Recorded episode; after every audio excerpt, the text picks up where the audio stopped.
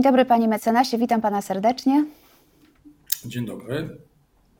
Za kilka dni wchodzi w życie Polski Ład i na nim niektórzy pracownicy nieco stracą. Sądzi pan, że pracodawcy będą skorzy do podwyżek? Panie redaktor, to, to zależy, ponieważ na pewno e, sytuacja się będzie, będzie dynamiczna i prawdopodobnie będzie ciśnienie, zresztą już je widać, pracowników na podwyżki. Mówimy o tych pracownikach, którzy stracą na Polskim Ładzie, ale to będzie zależało od tego, czy te podwyżki faktycznie zostaną osiągnięte, czy pracodawcy podniosą ceny swoich usług. Podnoszenie cen usług już widać jakiś czas, to widać już na rynku, no, z tego między innymi wynika inflacja i wydaje mi się, że w tej sytuacji sytuacjach, gdzie związki zawodowe lub y, przedstawiciele pracowników lub sami pracownicy będą widzieli, y, że produkty ich pracodawcy podległy podwyższeniu, cena za ten produkt, to naturalna będzie tendencja pracowników, żeby prosić o podwyżkę. W tych miejscach, gdzie cena za usługę, za produkt jednak będzie odłożona w czasie albo nie będzie ona taka natychmiastowa styczeń-luty, to pracodawca tak naprawdę będzie miał też wyższe koszty.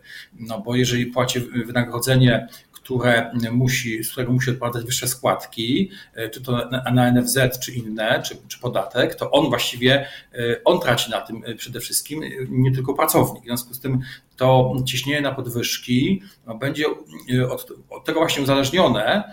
Zresztą są takie też porozumienia zawierane zbiorowe w dużych podmiotach, gdzie przewiduje się pewną indeksację wynagrodzeń raz na rok w odniesieniu do inflacji. Więc na pewno w tych podmiotach, gdzie takie porozumienia zbiorowe są zawierane, mm. są a takie są, nasza kancelaria obsługuje takie podmioty, gdzie widzimy takie porozumienia, no to w zasadzie już związki zawodowe mogą usiąść w styczniu, podsumować sobie rok, zobaczyć na inflację i podwyższyć, wnosić o podwyższenie wynagrodzenia o, o tą inflację. I takie porozumienia są zawierane co roku w dużych podmiotach, gdzie podwyższa się, indeksuje się wynagrodzenia o właśnie poziom inflacji.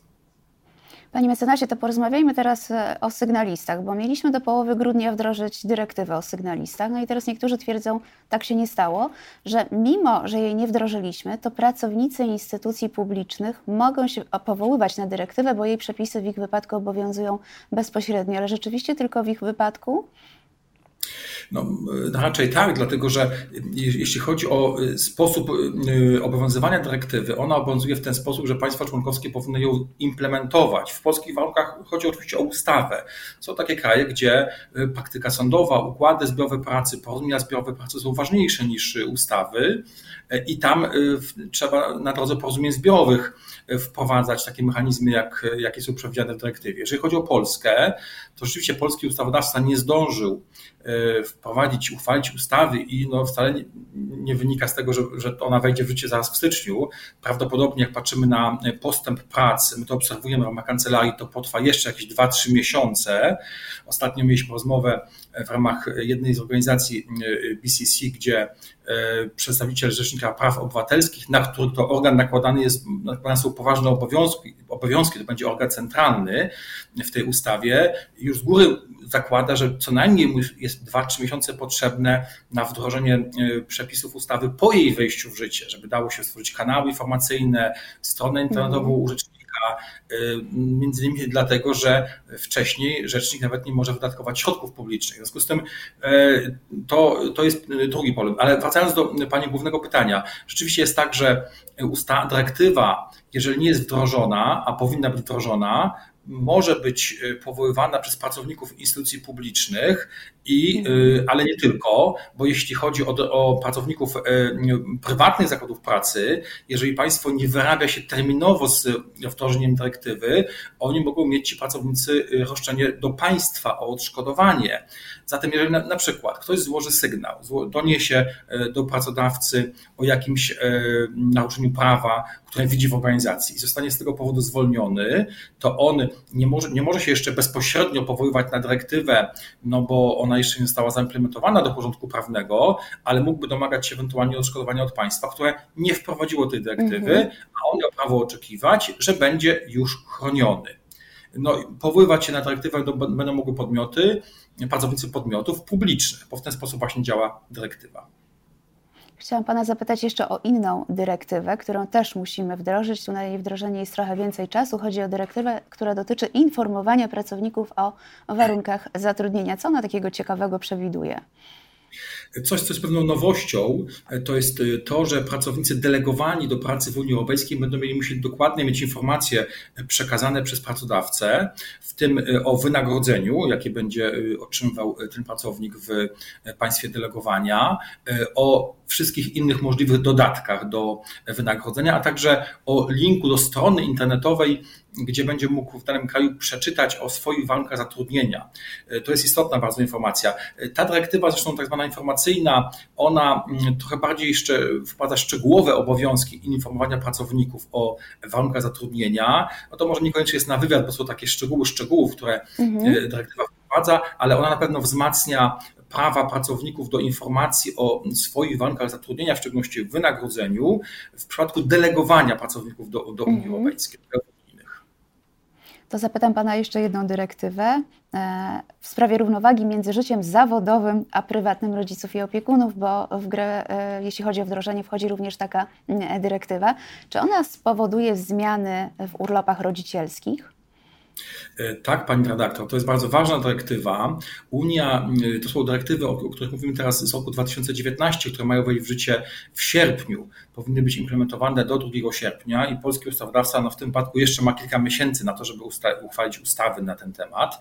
Jeżeli chodzi o dyrektywę tak zwaną e, Work-Life Balance, ona wprowadza szereg ciekawych rozwiązań, które warto, o których warto wiedzieć. No, przede wszystkim Unia identyfikuje taki problem, że ojcowie bardzo małym stopniu wykorzystują swoje uprawnienia rodzicielskie. Mhm. Nawet taki, pamiętam takie badanie z roku 19, gdzie tylko 1% mężczyzn e, korzystał z urlopów rodzicielskich.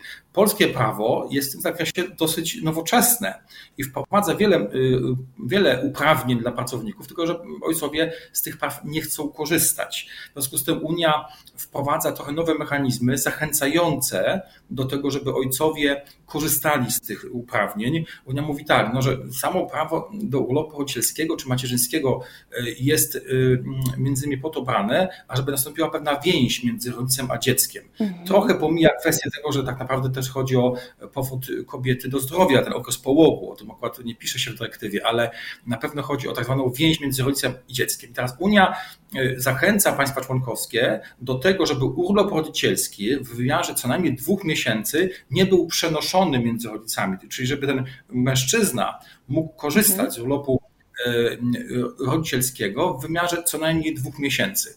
Unia też zachęca do urlopów tacierzyńskich, ale te już mamy, w wymiarze dwóch tygodni, te już mamy. Natomiast zupełnie nowym, zupełnie nowym e, rodzajem uprawnienia będzie prawo do pięciodniowej opieki, czyli prawo do takiego urlopu płatnego opiekuńczego, którego nie ma na razie w mhm. polskim ani prawa nigdzie w porządkach prawnych, na, na, na sytuację, kiedy my opiekujemy się naszym ojcem, matką, dzieckiem, ale już mówimy o mhm. osobach dorosłych, y, ponieważ y, społeczeństwo się starzeje, społeczeństwa europejskie się starzeją, to często mamy problem z opieką nad rodzicami. I w związku z tym Unia y, zachęca, no i teraz będzie to obowiązek już y, jego wprowadzenia do polskiego porządku prawnego, ażeby pięć dni w każdym roku y, kalendarzowym każdy mógł skorzystać z urlopu opiekuńczego na ojca, matkę, małżonka czy także dzieci. Sytuacja oczywiście wymagająca takiej opieki.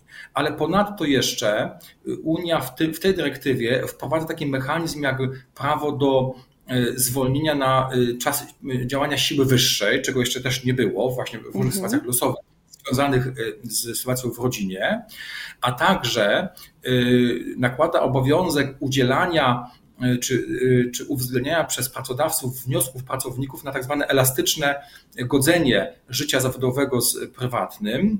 I tak chodzi przede wszystkim o pracę zdalną i chodzi także o zmniejszenie wymiaru czasu pracy, na przykład do pół etatu, e, a także na rozkłady czasu pracy. My mamy takie, my mamy takie rozwiązania już częściowo w kodeksie pracy, przy czym to będą takie rozwiązania, których, co do których pracodawcy nie powinni odmawiać zgody na pracę zdalną, na e, zmniejszenie wymiaru czasu pracy, e, a także na na wszystkie możliwe formy elastycznego rozkładu czasu pracy z powodów rodzicielskich. Z powodów rodzicielskich jeszcze jest jedna ważna rzecz, te mhm. rozwiązania dotyczące urlopów rodzicielskich, y, one podwyższają wiek na które będzie można korzystać z tego urlopu do 8 lat. Obecnie w Polsce mamy ten wiek do lat 6, jeśli chodzi o urlopy wychowawcze. W tej dyrektywie, ta dyrektywa przewiduje, że tego typu urlopy będą mogły być wykorzystywane aż do ósmego roku życia dziecka. No, myślę, że są to zmiany, które mogą się pracownikom, zwłaszcza rodzicom, bardzo spodobać. Panie mecenasie, mówimy o różnych rzeczach, które zaczną obowiązywać w przyszłym roku, albo są szanse, że zaczną obowiązywać w przyszłym roku. To na koniec powiedzmy jeszcze o okresach zasiłkowych, bo tu od stycznia też czekają nas zmiany. Tak. W systemie ubezpieczeń społecznych zmian będzie o wiele więcej, ale jeżeli chodzi o ten konkretny punkt, to jest taki problem, który znają pracownicy i pracodawcy. Otóż mamy okres 182 dni, w którym możemy korzystać z zasiłku chorobowego, prawda? No ale, ale załóżmy, że kończy się ten okres i pracownik będzie choruje znowu. I przepisy mówią dzisiaj tak, że jeżeli choruje na inną chorobę, w okresie po 60 dniach od tej pierwszej, otwiera mu się nowy okres zasiłkowy. Te nowe przepisy y, mówią nie o y, jakiejś innej chorobie, ale każdej chorobie, która, która się może, y, która się może wydarzyć, także tej poprzedniej chorobie. Jeżeli ja e, zachoruję na tą samą chorobę, na którą chorowałem wcześniej, ale mamy ten okres przerwy 60 dni pomiędzy mhm. ustaniem tej ostatniej mojej choroby i powstaniem niezdolności do pracy z powodu tej choroby tej samej, wówczas dalej mi się otwiera nowy okres zasiłkowy 182 dni. E, tam jest też taka zmiana jeszcze istotna, gdzie mowa o tym, że okres zasiłkowy ten po ustaniu zatrudnienia niestety będzie zmniejszony ze 182 dni do 91 dni. No, spodziewam się, że będą e, kłopoty z liczeniem tych nowych okresów zasiłkowych, ale to pewnie Panie w kadrach będą sobie jakoś musiały z tym poradzić. Panie mecenasie, serdecznie dziękuję za dzisiejszą rozmowę. Moim gościem był Artur Rycak, adwokat i partner zarządzający w kancelarii Rycak, Kancelaria Prawa Pracy i HR. Serdecznie Panu dziękuję. Dziękuję bardzo, dziękuję Pani, dziękuję Państwu. Do widzenia.